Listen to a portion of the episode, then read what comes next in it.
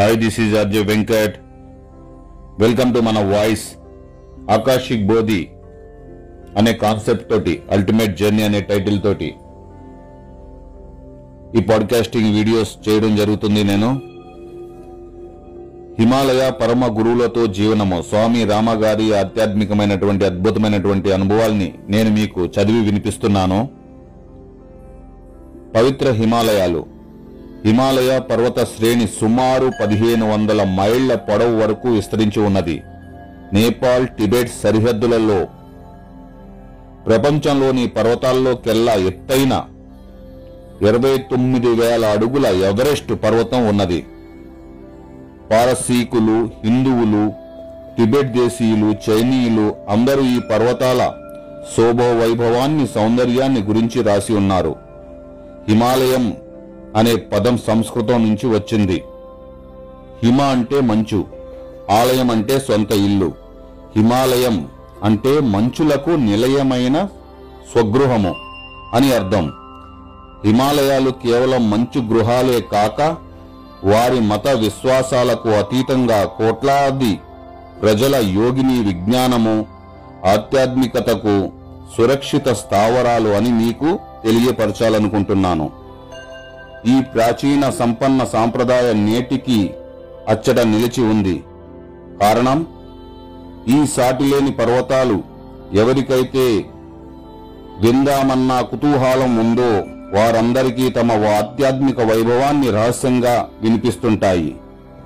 హిమాలయ లోతుల్లో అదేవిధంగా లోయల్లో నేను పుట్టి పెరిగాను.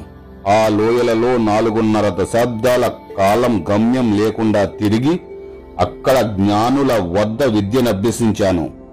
అక్కడ నివసిస్తున్నట్టి అక్కడ తిరుగాటేటి మహానీయుల పాదాల చెంత చదువుకుని వారి ఆధ్యాత్మిక జ్ఞానాన్ని ఆస్వాదించాను.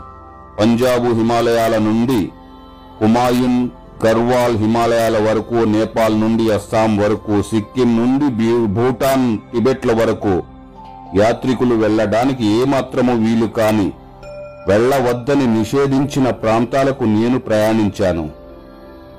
ప్రాణవాయువునిచ్చే పరికరం గాని అధునాతన పరికరాల సహాయం గాని లేకుండా పంతొమ్మిది నుండి ఇరవై వేల అడుగుల ఎత్తు వరకు ఈ హిమాలయాలను నేను అధిరోహించాను. ఎన్నోసార్లు నాకు ఆహారం ఉండేది కాదు.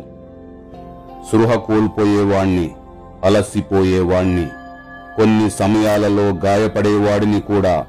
కాని ఎల్లప్పుడూ ఏదో ఒక విధంగా అలాంటి సందర్భాలలో నాకు సహాయం అందుతూ ఉండేది. నాకు హిమాలయాలు ఆధ్యాత్మిక తల్లిదండ్రులు అక్కడ నివసించడం తల్లి ఒడిలో నివసిస్తున్నట్టే ఉండేది. ఆమె తన సహజ పరిసరాలలో నన్ను పెంచి పెద్ద చేసింది. ఒక ప్రత్యేక జీవిత విధానంలో బ్రతికేందుకు నన్ను ప్రభావితం చేసింది. నాలుగు పద్నాలుగు సంవత్సరాల ప్రాయంలో ఒక అపరిచిత జ్ఞాని నన్ను ఆశీర్వదించి ఒక భోజపత్ర ఆకు చెట్టు బెరడుతో చేసిన కాగితం ఇచ్చారు. దానిపై పవిత్ర ప్రాచీన వేద పంక్తులు లిఖించబడ్డాయి. దానిపై ఆయన ఇలాగ లిఖించారు. ఈ ప్రపంచము నీకు అల్పమైనదిగా ఉండుగాక నీవు ఆధ్యాత్మిక పదంలో పయనింతువుగాక అది ఇంకా నా దగ్గర ఉంది. హిమాలయాల అంతమైన హిమము వెండి మంచు గడ్డల వలె రూపొంది తదుపరి కరిగి వేలాది ప్రవాహములైనట్టుగా ఆ జ్ఞానుల నుండి నేను ప్రేమను పొందాను. ప్రేమ నా జీవిత ప్రభువు అయినప్పుడు నేను సంపూర్ణంగా బహిరితుడయ్యాను ఒక గుహ నుండి మరొక గుహకు సెలయేరులు దాటుకుంటూ మంచు దుప్పటి కప్పుకున్న శిఖరాలతో అవరయించి ఉన్న పర్వతదారుల వెంట ప్రయాణించాను. అన్ని పరిస్థితులలోనూ నేను ఆనందంగా ఉంటూ అజ్ఞాతంగా ఉండగోరి కనబడకుండా ఉండే జ్ఞానులను వెతుక్కుంటూ వెళ్ళేవాడిని. ఇతరులు అర్థం చేసుకోలేని ఆధ్యాత్మిక అనుభవాలతో నా ప్రతి శ్వాస సంపన్నమైనది. సంపన్నమైనది. ఈ సాధువులు ప్రతి యోగ్యులైన హిమాలయ జ్ఞానుల వద్ద ఒకే ఒక పరవశము కలగజేసే ఆలోచన విషయం ఉన్నది. అది ప్రకృతి పట్ల ప్రేమ ప్రాణుల పట్ల ప్రేమ. అందరి పట్ల ప్రేమ. ప్రకృతి సిద్ధంగా మొదటగా నాకు హిమాలయ జ్ఞానులు నేర్పారు.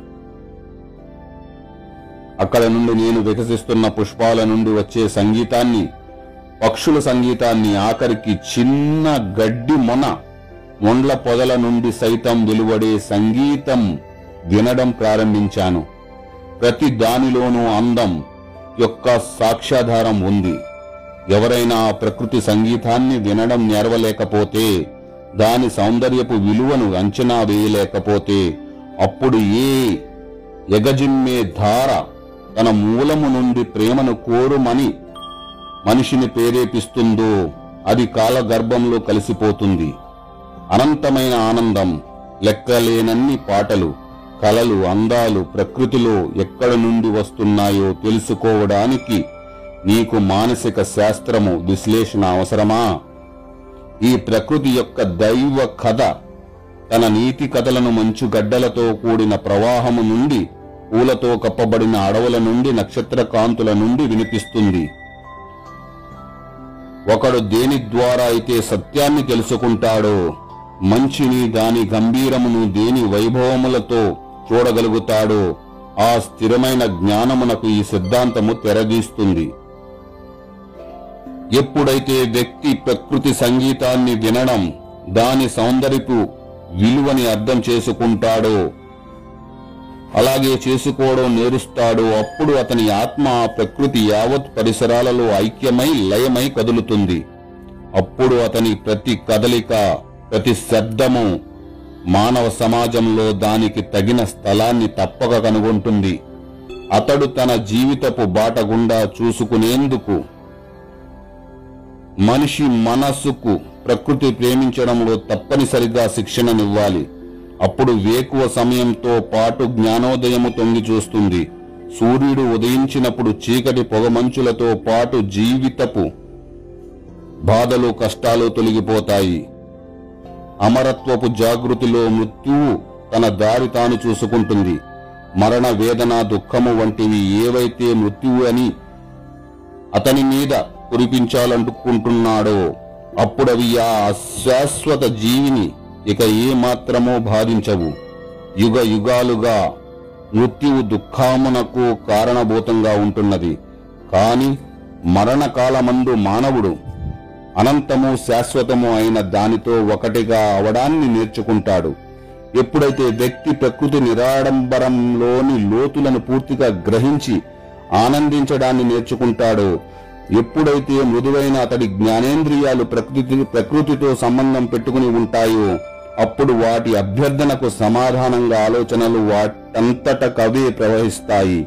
ఈ ఆత్మను చెలింపజేసే అనుభవం గంగా నది అలల సవ్వడి బలంగా వీచే గాలుల ధ్వని ఎండుటాకుల గలగల ఉరిమే మేఘాల గర్జనల యొక్క పరిపూర్ణ మధుర స్వర వాయుద్య నాదములలో మేళవించి వానిలో ఐక్యమైపోయి వాటి ద్వారా ప్రతిధ్వనిస్తుంది.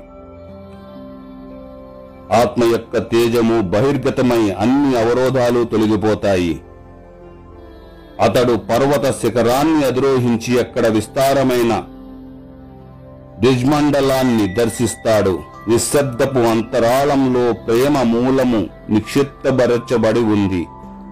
విశ్వాసమనే నేత్ర మొక్కటే ఆ ప్రేమ కాంతిని బయటపరిచి చూడగలదు. ఈ సంగీతం నా చెవులలో ప్రతిధ్వనిస్తూ నా జీవిత గేయమైపోయింది. Thank you.